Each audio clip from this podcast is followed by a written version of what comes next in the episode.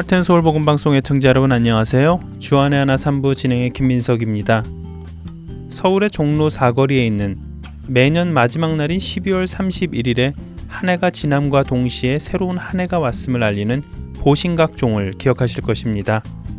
이 보신각에 가보시면 주변은 정원수로 잘 단장되어 있는 가운데 보신각 한쪽에는 보신각과는 별 관련이 없어 보이는 조그마한 표석이 하나 있습니다. 그리고 거기에는 이런 글이 써 있지요. 척화비가 있던 곳 19세기 후반 고종의 생부 흥선 대원군에 의해서 서양인의 조선 침투를 방어 격퇴시켰다는 의미로 전국 주요 지역에 세웠는 바 그 중에 한 척화비가 있었던 곳이라고요. 네, 바로 흥선대원군이 나라를 집권한 지 3년이 되던 1866년에 다른 나라들과의 통상과 교역을 금하는 쇄국 정치를 하며 세웠던 척화비입니다. 역사책을 보면 이해 조선에 큰 일들이 많이 있었습니다. 서양 종교가 백성을 미혹한다고 하여 천주교인들을 무차별 체포, 투옥, 고문과 함께 학살까지 있었던 병인박해가 이해에 일어났고요. 핍박을 피해 중국으로 탈출한 리델이라는 프랑스 신부가 프랑스 로즈 제독이 지휘하는 함대를 이끌고 조선으로 와 같은 해 9월에 강화도에 상륙 공격한 병인 양요도 있었지요. 이 전쟁은 결국 조선의 승리로 끝났고 대원군의 쇄국 정책은 한층 더 강화됨과 함께 백성들에게 서양 세력을 배척하였음을 알리는 척화비를 서울 장안 한복판에 세웠습니다. 오늘 말씀드리는 척화비 자리가 바로 그 자리라고 할 수 있습니다.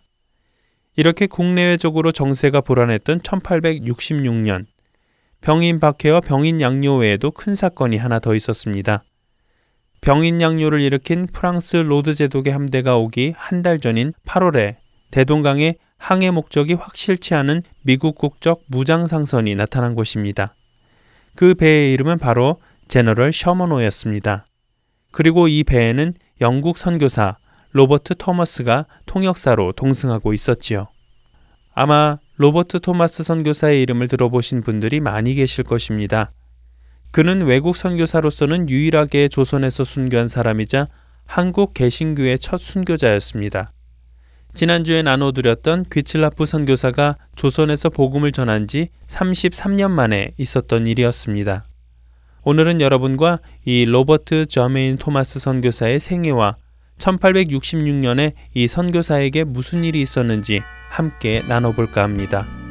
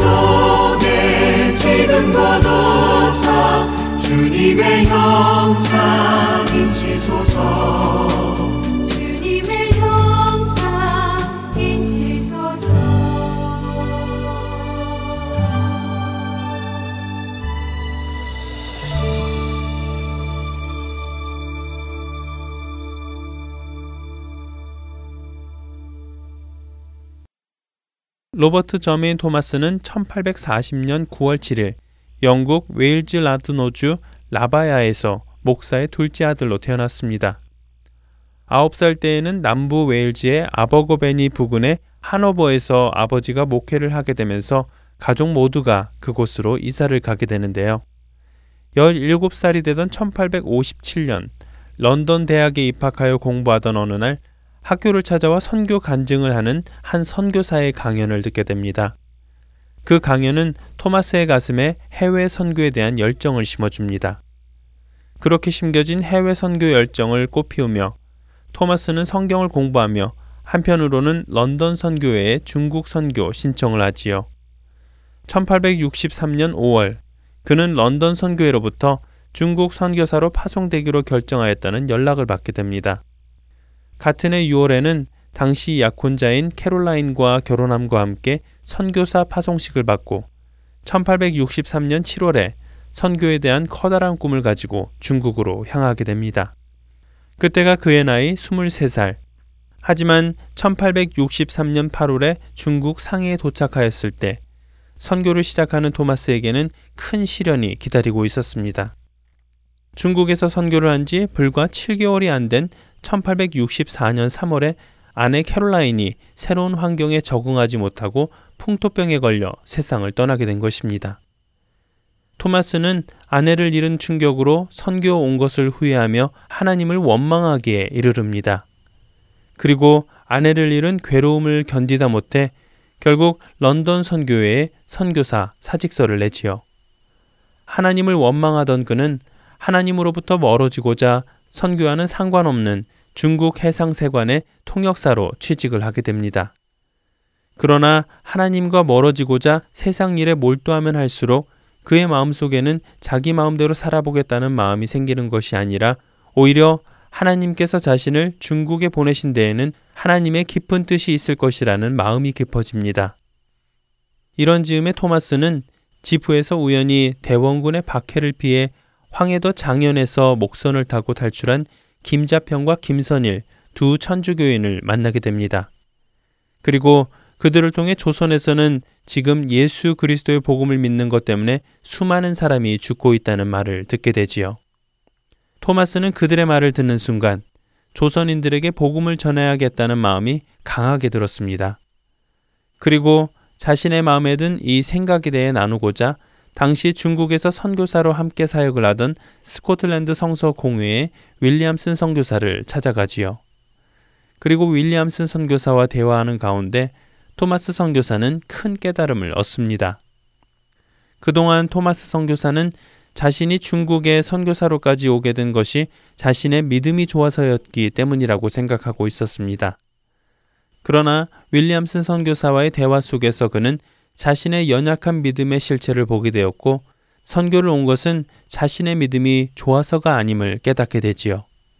특히 아내의 죽음 앞에서 사정없이 흔들렸던 자신의 연약한 믿음을 돌아보게 되면서 그는 사람들에게 복음을 전할 수 있는 능력이 있는 선교사가 아닌 연약한 존재임을 깨닫게 됩니다. 그리고 이 선교라는 것이 하나님께서 일하시지 않으면 결코 이루어질 수 없음을 깨닫게 되지요.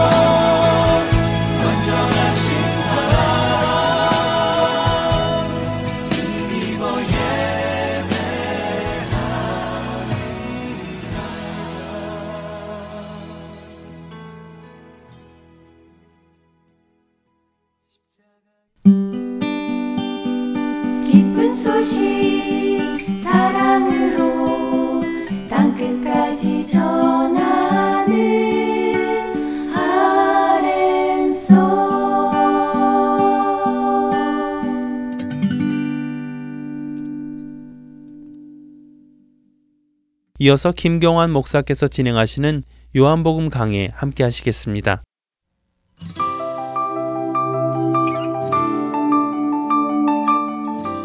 애청자 여러분 안녕하십니까? 요한복음 강의 일곱 번째 시간입니다. 오늘은 요한복음 1장 19절에서 34절의 말씀을 중심으로 세례 요한의 증언에 대해서 말씀을 드리겠습니다. 1장의 전반부는 예수님에 관한 그 신학적 진술을 담아 놓았다 이렇게 말씀을 드렸죠. 그리고 19절부터 시작되는 이제 1장의 후반부는 예, 예수님에 관한 역사적 진술을 담아 놓았다 이렇게 말씀을 드렸습니다.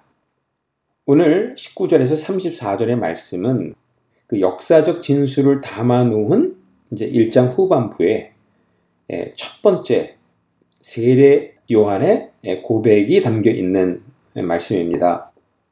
예수님의 그 역사적 진술을 쭉 따라가다 보면 시간의 흐름을 알리는 단어들이 등장합니다. 이튿날 혹은 또 이튿날과 같은 단어들이 등장을 하는데 이런 표현들의 연결고리를 통해서 역사 속에 증언된 예수님에 관한 고백들을 진술하고 있다고 봅니다.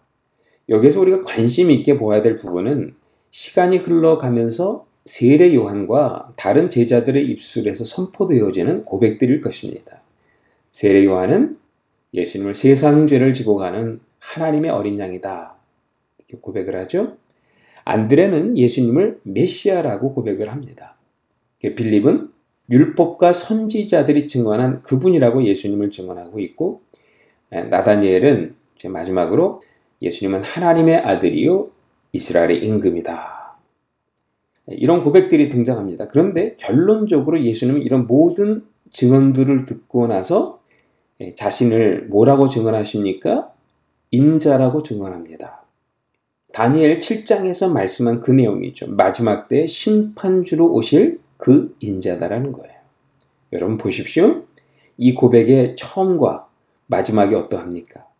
세례 요한이 고백한 세상 죄를 지고 가는 하나님의 어린 양에서 예수님 자신의 고백, 인자라는 고백으로 끝이 납니다. 이 고백의 기초는 세례 요한이 고백한 세상 죄를 지고 가는 하나님의 어린 양이에요. 그러나 이 고백들의 결론은 예수님 자기 자신이 자신에게 고백한 내용, 바로 인자라고 하는 것입니다. 자, 그렇다면 여기서 중요하게 우리가 짚고 넘어가야 될 한 가지 문제가 있겠죠? 역사의 증언의 그 연결고리의 첫 고리가 바로 세례 요한의 고백이었다는 거예요. 그분이 고백한 그 고백, 과연 믿을만 한 것인가? 그것을 우리가 제대로 믿기 위해서는 그것을 고백한 증인이 어떤 분인지를 이해해야 되는 것이죠. 그렇기 때문에 여기서 우리가 짚고 넘어가야 될 한 가지 중요한 문제가 있는 것입니다. 신학적 증언이 창조주가 어떻게 구속자가 되셨는가를 말씀하고 있죠. 근데 후반부의 역사적 증언에서는 하나님의 어린 양이 어떻게 인자가 되었는가를 말씀하고 있어요. 사실은 같은 얘기입니다. 자, 그런데 그 하나님의 어린 양이 어떻게 인자가 되었는가의 출발점이 바로 이 세례 요한의 고백이라는 것입니다. 이 고백이 과연 아, 신뢰할 만한 것입니까? 우리가 믿어도 되는 것입니까? 이 질문에 대답하기 위해서는 그 고백을 선포한 증인이 어떤 분이신가를 알아야 되는 거죠. 그래서 어, 첫째 날 아, 사도 요한은 이 세례 요한을 우리에게 소개하고 있는 겁니다. 1장 19절에서 이제 28절까지의 말씀이죠. 유대인들이 예루살렘에서 제사장들과 레인들을 요한에게 보내어 내가 누구냐 물을 때 요한의 증언이 이러하니라 요한이 드러내어 말하고 숨기지 아니하니 드러내어 하는 말이 나는 그리스도가 아니라 한데 또 묻되 그러면 누구냐? 내가 엘리야냐? 이래되 나는 아니라 또 묻되 내가 그 선지자냐? 대답하되 아니라. 또 말하되 누구냐? 우리를 보낸 이들에게 대답하게 하라. 너는 내게 대하여 무엇이라 하느냐? 이르되 나는 선지자 이사야의 말과 같이 주의 길을 곱게 하라고 광야에서 외치는 자의 소리로라 하니라. 그들은 바리새인들이 보낸 자라. 또 물어 이르되 내가 만일 그리스도도 아니요 엘리야도 아니요 그 선지자도 아닐진데 어찌하여 세례를 베푸느냐. 요한이 대답하되 나는 물로 세례를 베풀거니와 너희 가운데 너희가 알지 못하는 한 사람이 섰으니 곧 내 뒤에 오시는 그이라 나는 그의 신발끈을 풀기도 감당하지 못하겠노라 하더라. 이 일은 요한이 세례 베풀던 곳 요단강 건너편 베다니에서 일어난 일이니라. 유대인들이 예루살렘에서 제사장들과 레인들을 요한에게 보냈습니다. 요한복음에서는 보통 일반적인 유대인들을 유대인이라고 부르지 않습니다. 유대인들 가운데 특별히 예, 종교 지도자들을 유대인이라고 부릅니다. 예, 그렇기 때문에 요한복음에서는 이 유대인들은 주로 어둠의 상징으로 나타나죠. 그 유대인들은 예루살렘에서 온 유대인들이었습니다. 여기서 예루살렘은 예, 사내들인을 상징합니다. 그러니까 본문은 사내들인에서 제사장들과 레인들을 세례 요한에게서 보내어 요한이 누구인지 확인하게 했다는 겁니다. 그들에게 세례 요한이 지금 증언하고 있는 거예요.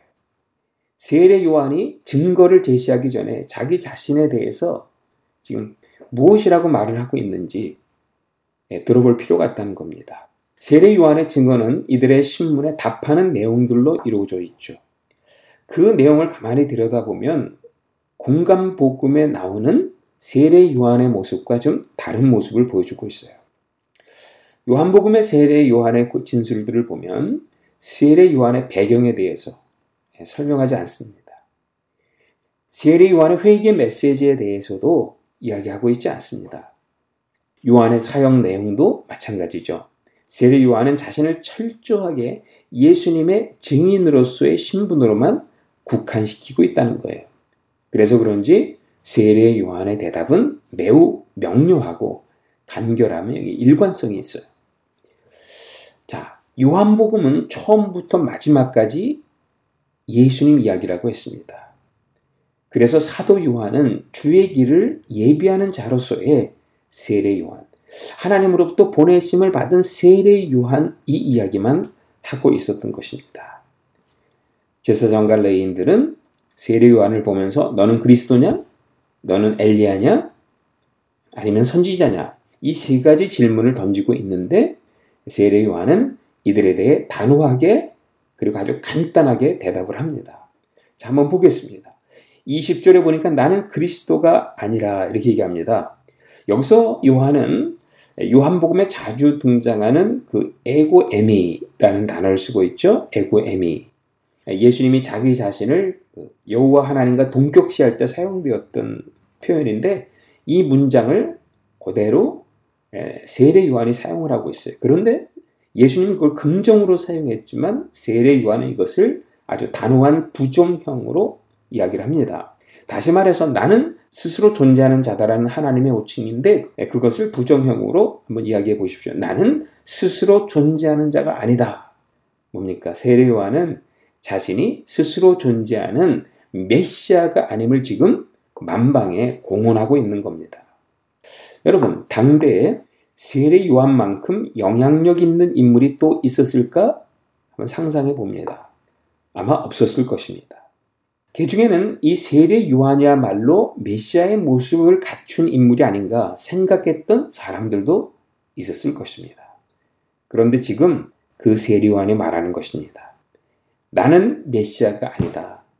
나는 메시아의 길을 예비하러 온 자다. 나는 빛이 아니다. 나는 빛에 대하여 증거하러 온 자다. 이렇게 선포하고 있는 겁니다. 이 세례 요한의 증언 하나만으로도 그 폭발력은 아마도 대단했을 것입니다. 두 번째 세례 요한은 나는 엘리야도 아니라 20절에 이렇게 대답을 합니다. 엘리야는 당시 그리스도를 가리키는 다른 표현이었었습니다. 엘리야와 엘리사에 관한 이야기를 보십시오. 열왕기상과 열왕기하를 보면 그들이 그 죽은 아이를 살리고 보리떡 10개로 100명 이상을 예, 먹인 사건들이 등장합니다. 이 오병이어 사건과 어느 정도 그 병행을 이룬다고 보아도 무방하지 않겠습니까? 예, 맞습니다. 그래서 6장의 그 오병이어 사건 때 백성들은 예수님이 행하신 그 표적을 보면서 그는 이 세상에 오실 그 선지자라고 여겼던 것입니다. 그냥 선지자가 아니라 그 선지자라고 불렀다는 거죠. 열왕기 상하에 나오는 그 선지자를 의미하는 것이라 보겠습니다. 세례 요한은 자신이 엘리야가 아니라고 이야기합니다. 왜 그랬을까요? 예수님을 가리킨 호칭이었기 때문입니다. 세례 요한은 자신을 엘리야가 아니라고 하면서 예수님께 사용된 엘리야라는 호칭을 단호하게 거부하고 있었던 겁니다. 왜요? 예수님과 함께 거론되는 것조차도 세례 요한은 원하지 않았다는 것입니다. 세 번째는 나는 선지자도 아니라 21절에 이렇게 고백합니다.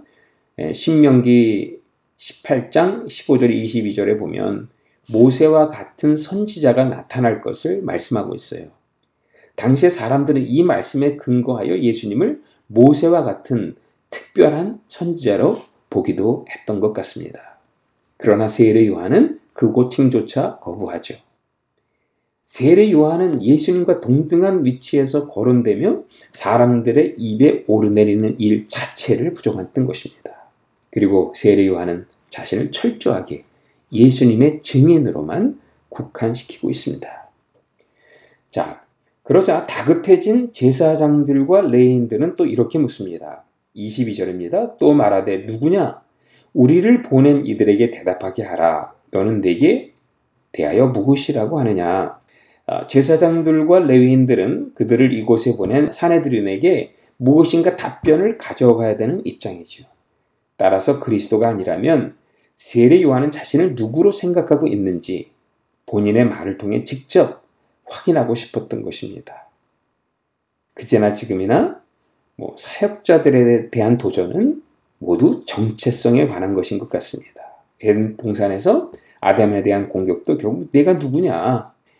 너는 피조물이 아니고 선악과를 따먹음으로 창조주가 될 수 있다. 우리의 정체성에 대한 도전이었죠. 광야에서 유혹을 당한 예수님도요, 따져보면 결국 메시아로서의 정체성에 관한 것이었었어요. 오늘 세례요한도 마찬가지입니다. 너는 내게 대하여 무엇이라고 하느냐? 이 질문에 대해 세례 요한은 준비된 대답을 합니다. 23절이죠. 이르되 나는 선지자 이사야의 말과 같이 주의 길을 곱게 하라고 광야에서 외치는 자의 소리로라 하니라. 이 말씀의 배경은 여러분들이 잘 아십니다. 이사야서 40장에 나오는 말씀이죠. 2절 4절에 너희는 예루살렘의 마음에 닿도록 말하며 그것에 외치라. 그 노역의 때가 끝났고 그 죄악이 사함을 받았느니라. 외치는 자의 소리여 이르되 너희는 광야에서 여호와의 길을 예배하라. 사막에서 우리 하나님의 대로를 평탄하게 하라. 골짜기마다 도도해지며 산마다 언덕마다 낮아지며 고르지 아니한 곳이 평탄하게 되며 험한 곳이 평지가 될 것이요. 이 말씀을 가만히 들여다 보시기 바랍니다. 이 말씀은 이스라엘이 그 바벨론의 포로 생활과 그 앞으로 있게 될 두 번째 출애굽 사건을 연결시켜 주는 내용입니다. 그런데 지금 세례 요한은 바로 예수님이 이스라엘의 회복인 두 번째 출애굽의 주체라고 선언하고 있는 것입니다. 그리고 세례 요한은 단지 그분의 길을 곱게 하기 위한 선지자라고 이야기합니다. 세례 요한은 자신에 대한 질문이 쏟아질 때 그 마음에 각인된 분명한 말씀이 있었던 것이죠. 그는 그 말씀 속에서 자신이 누구시며 자신의 역할이 무엇인지를 분명하게 알았던 선지자입니다. 말씀 속에서 자신의 정체성을 확실히 깨달은 세례 요한은요, 자신이 어디에 있어야 될지를 알았습니다. 아무리 폭발적인 인기를 얻었다 할지라도 그는 예수님의 길을 예비하는 자로서의 위치를 떠나지 않아요. 나는 광야의 소리다. 나는 예수님의 그 어, 신들매 풀기도 감당치 못할 자로다. 이렇게 자기 자신의 있어야 될 자리를 확실하게 지켰던 것입니다. 자신이 무슨 말을 해야 될지도 정확하게 알았습니다. 자신이 해야 될 말을 정확하게 알았기 때문에 그의 대답을 보십시오. 얼마나 단호하고 간단하고 명료합니까? 왜냐하면 결론은 예수님이었기 때문이에요. 예수님을 위해서 자신이 존재하고 예수님을 증언하기 위해 자신이 왔다면 모든 대답은 간단하고 명료할 수밖에 없는 것입니다. 세례 요한은 예수님을 단호하게 증거하고 있었던 겁니다. 자신이 어디로 가야 되는지 그 방향을 분명히 알고 있었던 선지자였죠. 자신은 망하고 예수님을 흥하게 하는 삶의 비전과 방향, 이것을 끝까지 고수하는 세례 요한의 모습을 읽을 수 있습니다. 우리 모두는 전부 세례 요한처럼 하나님 나라의 소명을 가진 자들입니다. 하나님 나라의 소명을 가진 자로서 우리 모두는 자신에 대한 분명한 정체성이 필요합니다. 여러분, 그 정체성을 어디에서 발견하시겠습니까? 하나님의 말씀에서 발견하셔야 합니다. 세례 요한에게 이사야의 말씀이 있었다면 우리 각자에게도 하나님의 주신 말씀이 우리 마음 가운데 각인되어야 합니다. 하나님으로부터 받은 말씀이 우리 마음에 확실하게 각인이 될 때 거기에서 우리는 우리가 어디에 있어야 되는지 무엇을 말해야 되는지, 어디로 가야 되는지를 깨닫게 되는 것입니다. 자, 이런 인물이 예수님을 증거하고 있습니다. 이런 인물이 제시하고 있는 예수님에 관한 증언이라면 믿어볼 만하지 않겠습니까? 그 증인이 지금 29절에서 34절까지 예수님에 관하여 증거합니다. 이튿날 요한이 예수께서 자기에게 나오심을 보고 이르되 보라 세상 죄를 지고 가는 하나님의 어린 양이로다. 내가 전에 말하기를 내 뒤에 오는 사람이 있는데 나보다 앞선 것은 그가 나보다 먼저 계심이라 한 것이 이 사람을 가리킴이라. 나도 그를 알지 못하였으나 내가 와서 물로 세례를 베푸는 것이 그를 이스라엘에 나타내려 함이라 하니라. 요한이 또 증언하여 이르되 내가 봄에 성령이 비둘기같이 하늘로부터 내려와서 그의 위에 머물렀더라. 나도 그를 알지 못하였으나 나를 보내어 물로 세례를 베풀라 하신 그이가 나에게 말씀하시되 성령이 내려서 누구 위에든지 머무는 것을 보거든 그가 곧 성령으로 세례를 베푸는 이인 줄 알라 하셨기에 내가 보고 그가 하나님의 아들임을 증언하였노라 하니라. 처음과 마지막을 보시기 바랍니다. 29절에 세상 죄를 지고 가는 하나님의 어린 양이로다. 34절에 그는 하나님의 아들이라고 증언합니다. 자, 28절, 그러니까 29절 바로 전에 있는 말씀을 보면 이 일은 요한이 세례 베풀던 곳 요단강 건너편 베다니에서 일어난 일이라고 사도 요한이 여운을 남깁니다. 그리고 바로 그 다음 절 29절에 예수님을 보면서 세상 죄를 지고 가는 하나님의 어린 양이라 라고 증언합니다. 어, 무엇을 암시해 주는 것입니까? 예수님의 세례와 세례 요한의 이 고백이 연관성이 있다는 거예요. 이 둘을 떼놓고 생각할 수 없다는 것입니다. 이미 두 번째 강의, 요한복음을 쓴 목적에 대해서 이야기할 때 나눈 내용입니다. 다시 한번 세례 이야기로 돌아갑니다. 요한이 또 증언하여 이르되 내가 봄에 성령이 비둘기같이 하늘로부터 내려와서 그의 위에 머물렀더라. 나도 그를 알지 못하였으나 나를 보내어 물로 세례를 베풀라 하신 그이가 나에게 말씀하시되 성령이 내려서 누구 위에든지 머무는 것을 보거든 그가 곧 성령으로 세례를 베푸는 이인 줄 알라 하셨기에 내가 보고 그가 하나님의 아들임을 증언하였노라. 자, 이러면서 예수님의 세례의 배경이 되는 중요한 두 말씀이 있습니다. 첫 번째 배경은 바로 그 시편 2편 말씀이죠. 시편 2편은 세상의 여러 왕들 가운데 하나님께서 기름 부으신 참 왕을 하나님께서 세우셔서 모든 민족을 그의 발 아래 두시겠다는 내용이죠. 유대인들의 메시아 대망 사상의 근간이 되었던 말씀 중 하나입니다. 그 시편 2편의 핵심 말씀이 바로 내가 여호와의 명령을 전하노라. 내가 여호와의 칙령을 전하노라. 이렇게 해석하는 게 좋겠죠?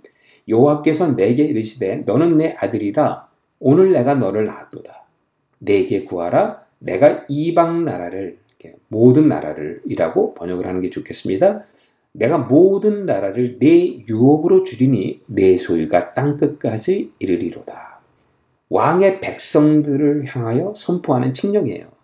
이 땅에 하나님이 친히 택하신 왕을 세우셔서 온 열방을 통치하게 될 텐데 그는 바로 하나님의 사랑하는 아들이었다는 것입니다.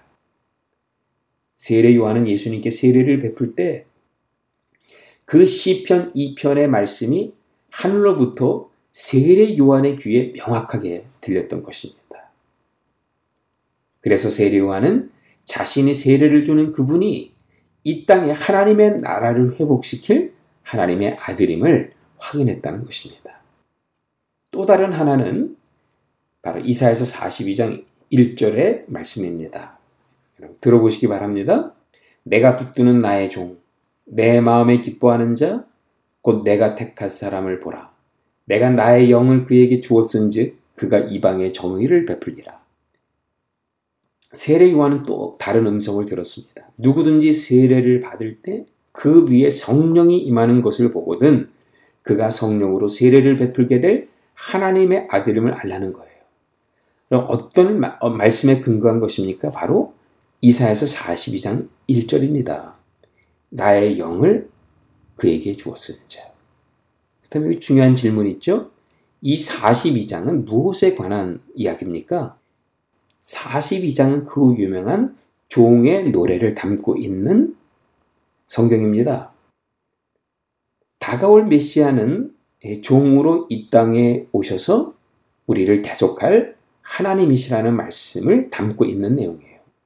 그 종의 노래의 근거에서 예수님이 성령으로 세례를 베푸실 하나님의 아들임을 알게 되었다는 겁니다.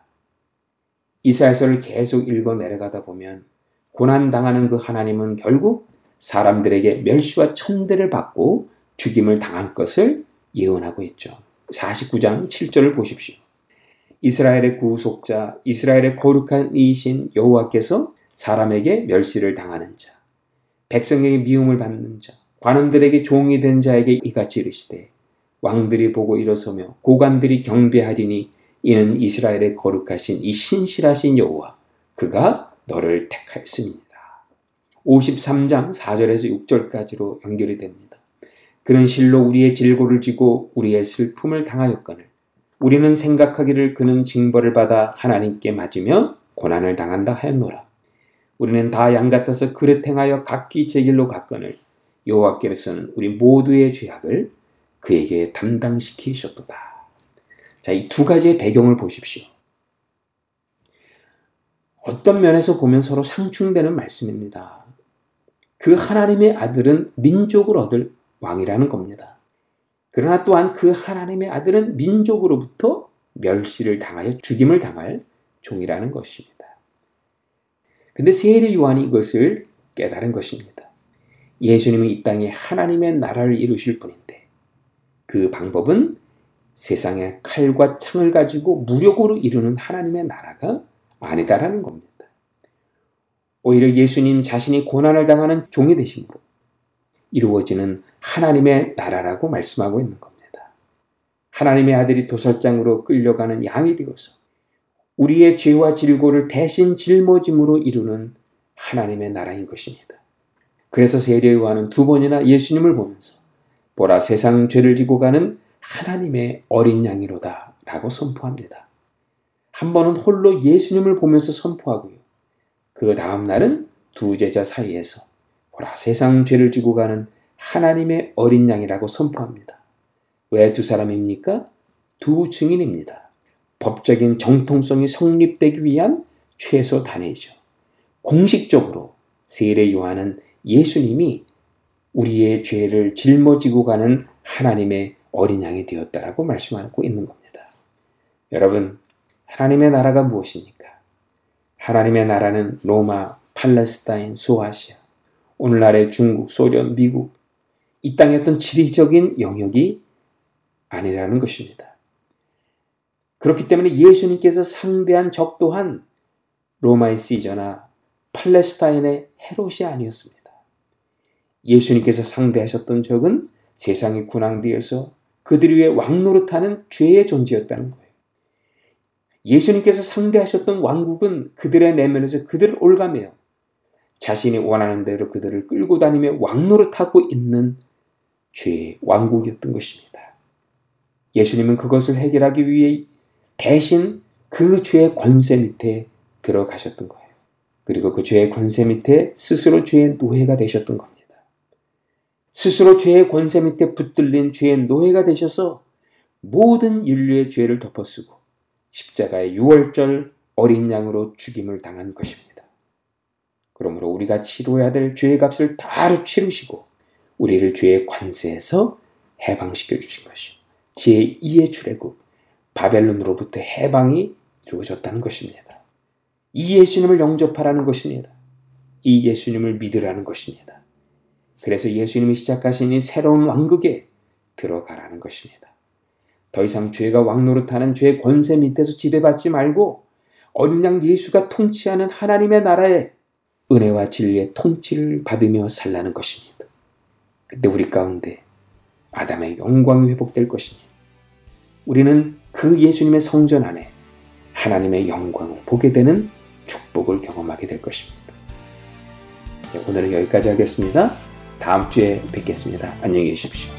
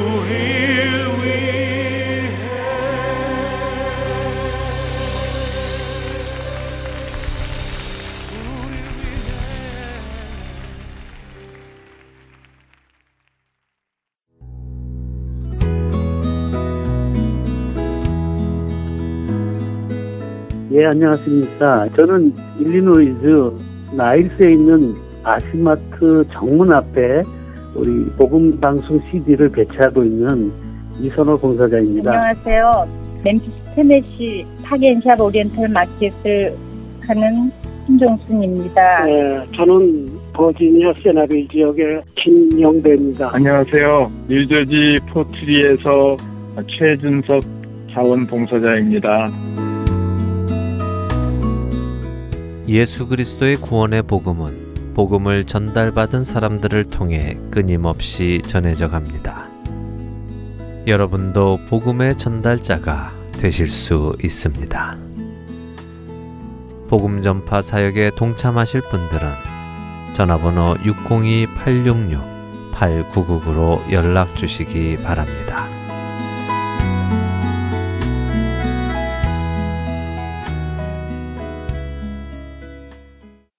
한국 극동방송에서 제공하는 성경의 파노라마로 이어드립니다. 오늘은 사울 왕의 죽음과 다윗 왕의 등극에 대해 나누어 주십니다.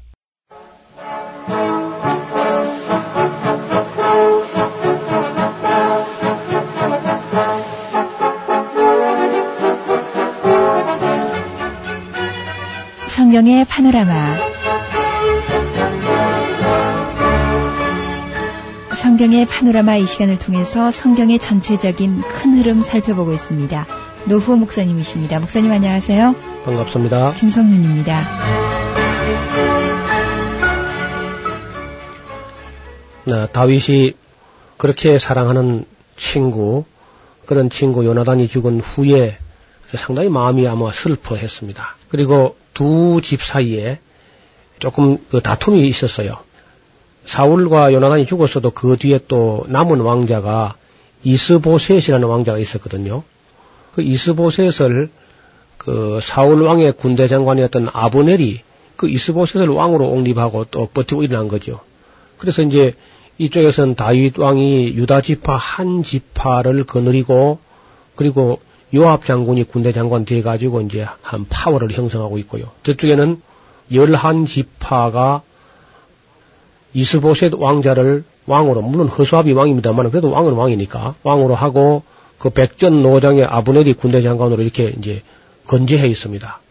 이두 집 사이에 상당히 오랜 동안 티격태격하면서 전쟁이 소강 상태에 접어들었다가 또 이제 한 번 또 어, 열정이 붙었다가 이렇게 하는데 너무 이게 시간이 가니까 어느 쪽으로 이제 결론이 나야 되지 않겠느냐 네. 이런 분위기가 이제 고조되게 됩니다. 그 기간이요 한 6, 7년 가까이 걸러가요. 두 집안의 긴장 관계가 그런데 시간이 흐를수록 다윗의 군대는 점점 이제 기세가 살아나게 되고 다시 말하면 다윗은 떠오르는 샛별 같고요. 사울의 가문은 그야말로 이우는 달처럼 그래 되는 거죠. 그래서 이제 어떻든 판가름을 내자 어, 이렇게 이제 이야기가 났는데 기부원 목가에서 한번 전쟁이 벌어진 겁니다. 그 전쟁은 처음에는 이쪽에서 장수 열둘 또 너희 쪽에서도 장수 열둘 그 아이들 다 싸우게 할 거 없지 않느냐 우리 장수들만 싸워서 게임을 끝을 내자 이렇게 이제 시작을 했는데 다윗의 휘하에 있는 군인들은요 하나 어려운 날들을 많이 겪었기 때문에 아마 제가 대충 짐작하기로는 한 16년 이상을 이제 들 사람처럼 그렇게 아마 다윗이 망명도 다니고 쫓겨 다니기도 하고 굶기를 밥 먹듯이 하고 또 다윗의 군대가 보면 6, 700명 막 이리 되거든요. 그러면 그 사람들이 정상적인 어떤 생활이 보장이 안 되는데 먹고 사는 것 문제도 뭐 절박한 문제죠.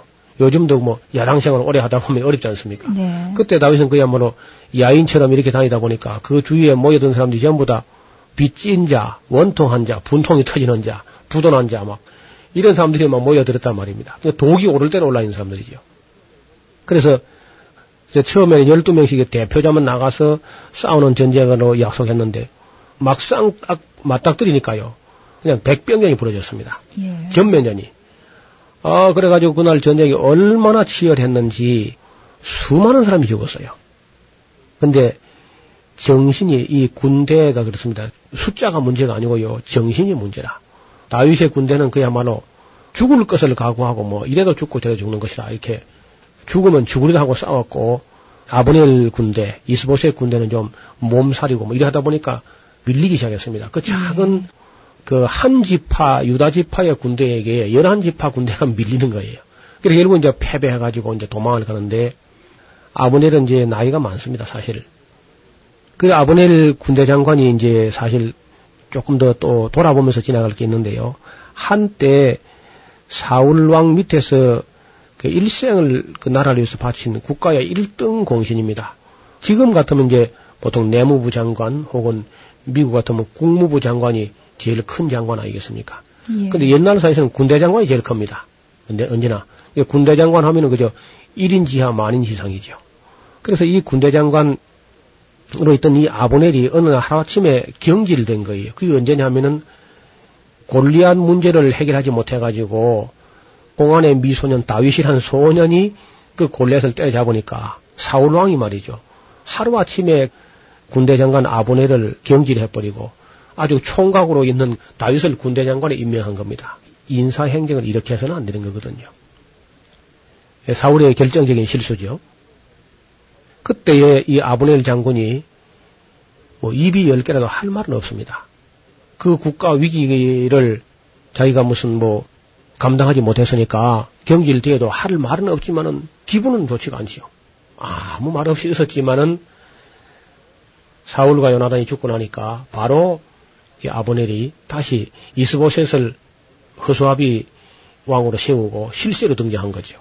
이런 이 아브넬이 이제 그래도 무슨 다시 명예를 회복하겠다 생각했는지 모르지만은 어차피 해보니까 안 되는 거예요, 지금 게임이. 그래서 도망을 가는데 그 도망을 가면 그냥 그걸 그만큼 하고 놔둬야 되는데 그럴 때 또 욕심이 지나신 사람이 있습니다.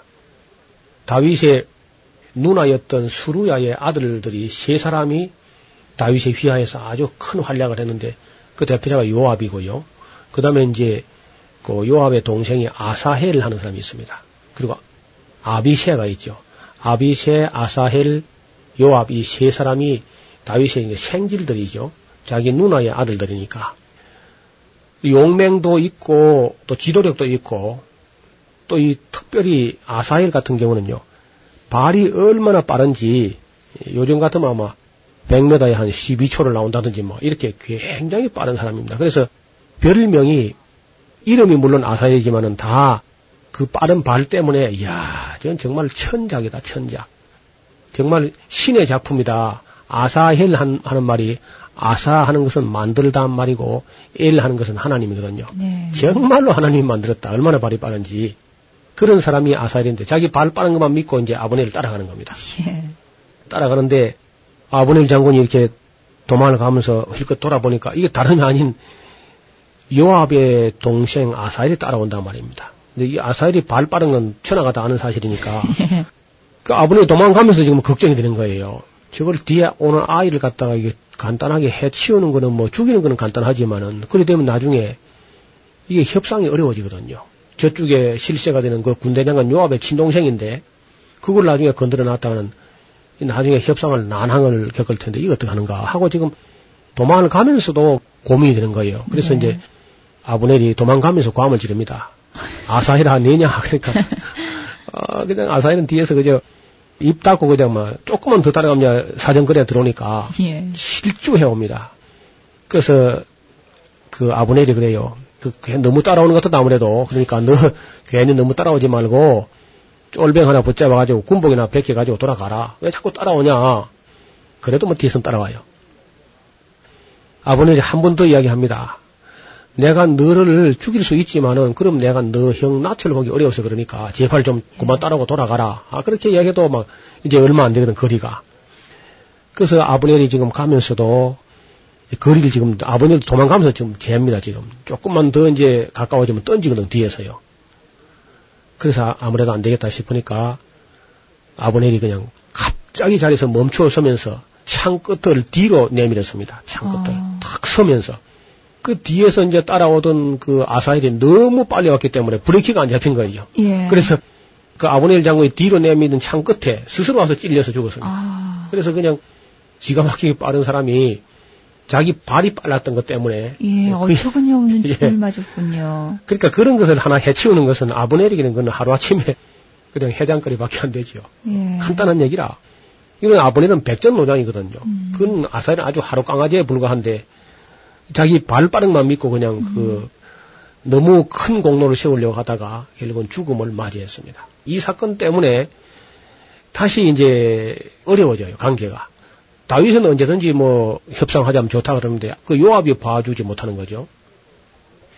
그래도 아브넬이 역시 그릇이 큰 사람이라서 정말 자기로 보면 자기에게 다윗은 한참 후배 아닙니까? 다윗은 아직 어린 나이고 아브넬은 나이가 그때 한 60이 넘었을 겁니다. 다윗은 지금 한 서른 살 남짓 됐거든요. 서른 몇 살. 그러니까 뭐 아브넬에게 있어서 다윗은 자기 아들 뻘밖에 안 돼요. 그런데도 불구하고 아브넬이 나이 많은 분이 찾아옵니다. 다윗에게 찾아와서 내가 하나님께서 당신에게 기름을 부은 걸 내가 알고 있고 또 이 모든 나라가 다윗왕 당신에게 돌아가야 한다는 것을 내가 믿음으로는 알고 있습니다. 그러면서 내가 나머지 열한 지파를 다 이렇게 돌려서 하나 되게 할 테니까 이를테면 보복 정치 같은 거 안 하는 걸로 그렇게 좋은 그 협상을 하려고 이제 찾아온 거죠. 그때 다윗이 아무 조건 없이 다 받아들이고는 단지 그 미갈만 데려왔으면 좋겠다. 이렇게 했단 말이죠. 그래가지고 이제 아브넬은 좋다 하고 돌아갔는데 돌아가서 이제 결국은 미갈을 데려왔어요. 미갈을 데려다가 다윗에게 갖다 주고는 다시 돌아가는데 그 소식을 누군가가 요압 장군에게 기뜸을 했습니다. 그래서 요압이 무슨 소리야 무슨 소리. 그러면서 당장 사람 보내가지고 그 아브넬을 보고 요압 장군이 좀 만나자 그럽니다 하니까 아브넬은 그 자기 마음 같은 줄 알고 순진해가지고 요압 장군이 만나자 하니까 자기가 자기 요압 동생을 죽여놓고 자기 스스로 손을 내밀지 못하고 요압이 마음을 넓혀서 손을 내밀기를 정말 바라고 있었는데 요압이 만나자니까 기뻐하면서 참 만나러 왔거든요. 예.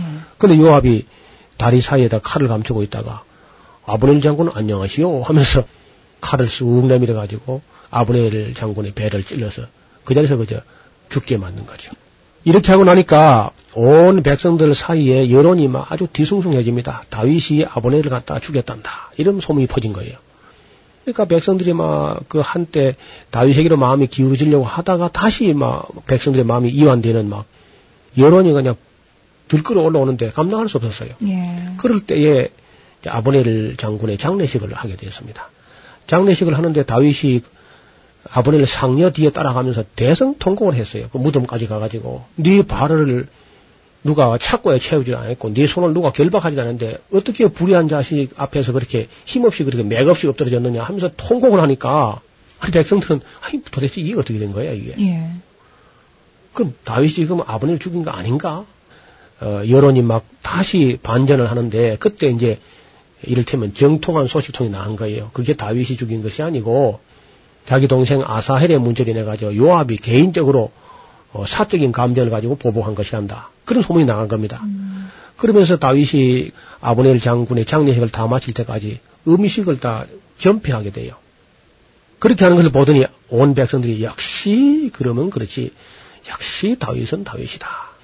그러면서 이제 백성들이 다시 마음이 다윗에게로 기울어지게 되고 네. 그 다음부터는 온 백성의 마음이 하나로 묶어져 가지고 다윗 품에 열두 지파가 다 들어오게 돼서 통일 왕국을 이루게 되는 것이죠. 오늘 여기까지만 하겠습니다. 성경의 파노라마 노후호 목사님이셨습니다. 목사님 고맙습니다. 감사합니다. 김성문이었습니다.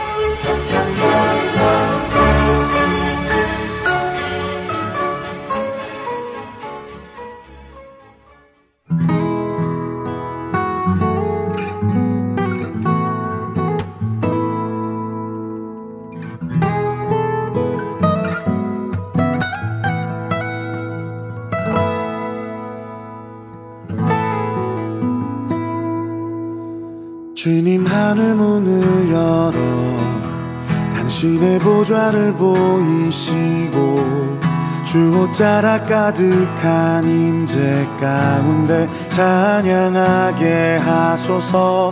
주님 하늘 문을 열어 당신의 손을 펴사 땅 가운데 가득한 어둠의 힘을 진리로 자유케 하소서.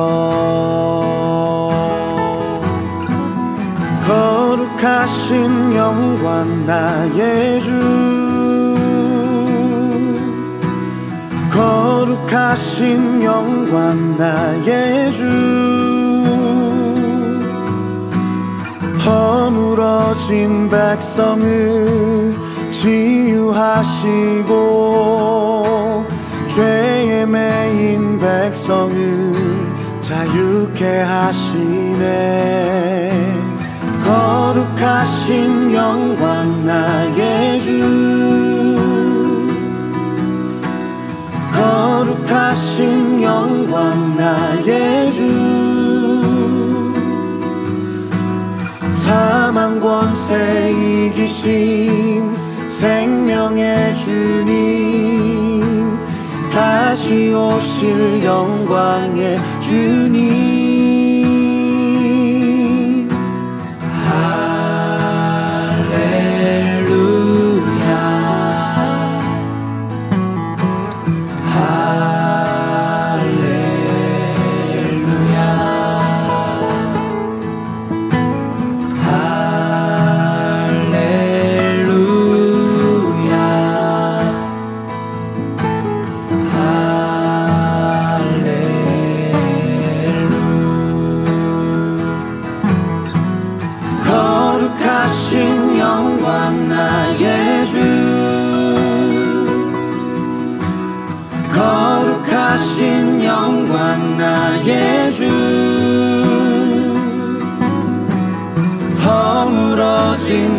백성을 치유하시고 죄에 매인 백성을 자유케 하시네. 거룩하신 영광 나의 주 거룩하신 영광 나의 주 사망 권세 이기신 생명의 주님 다시 오실 영광의 주님.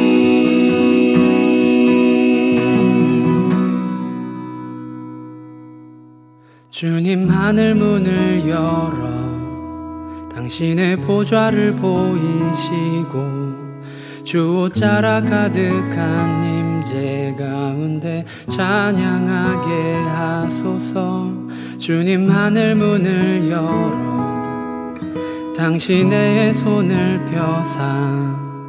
땅 가운데 가득한 어둠의 힘을 진리로 자유케 하소서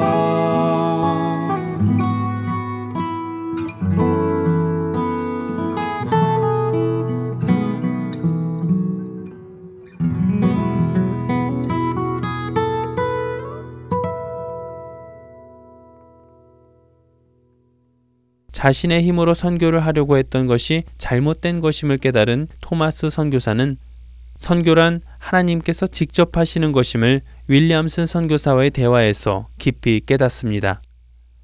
그리고는 1865년 9월 4일 토마스 선교사는 자신의 힘으로 하지 않고 하나님의 인도하심을 따라 두 조선인과 함께 다량의 한문 성경을 실은 목선을 타고 제1차 조선 선교에 오릅니다. 중국의 지푸에서 출발한 그들은 10여일 만에 황해도 창린도 자자리 군포에 도착. 그로부터 약 두 달 반 동안을 인근 선진포, 석호정, 만경대 등을 돌아다니며 조선인들에게 성경을 나눠주고 또 조선말을 배우지요. 그 후 토마스 선교사 일행은 쪽배로 서울을 향해 떠나게 되는데요. 난데없이 폭풍우를 만나 표류하다가 겨우 목숨만 건진 채 1866년 1월 북경으로 돌아오게 됩니다. 또한 토마스 선교사가 돌아간 후 관가에서는 그들이 주민들에게 나눠준 것이 성경 책임을 알고 나라법을 금하는 책이라 하여 대부분의 성경을 주민들로부터 걷어들이지요. 그러나 하나님께서 하시는 선교를 나라법이 막을 수는 없었습니다. 얼마 후 토마스 선교사는 북경에서 조선의 사신 일행을 만날 기회가 있었는데 그들을 통해 자신이 지난번 조선에 전했던 성경 중 일부가 평양까지 흘러들어갔음을 전해 듣게 되지요. 그 소식을 들은 토마스 선교사는 기뻤습니다. 복음이 수많은 사람들에게 전해질 것을 확신했습니다. 그리고는 다시 조선으로 들어갈 것을 결심합니다. 그 후 이어지는 토마스 선교사의 이야기는 다음 시간에 계속해서 전해드리겠습니다. 구성과 진행의 김민석이었습니다. 여러분 안녕히 계세요.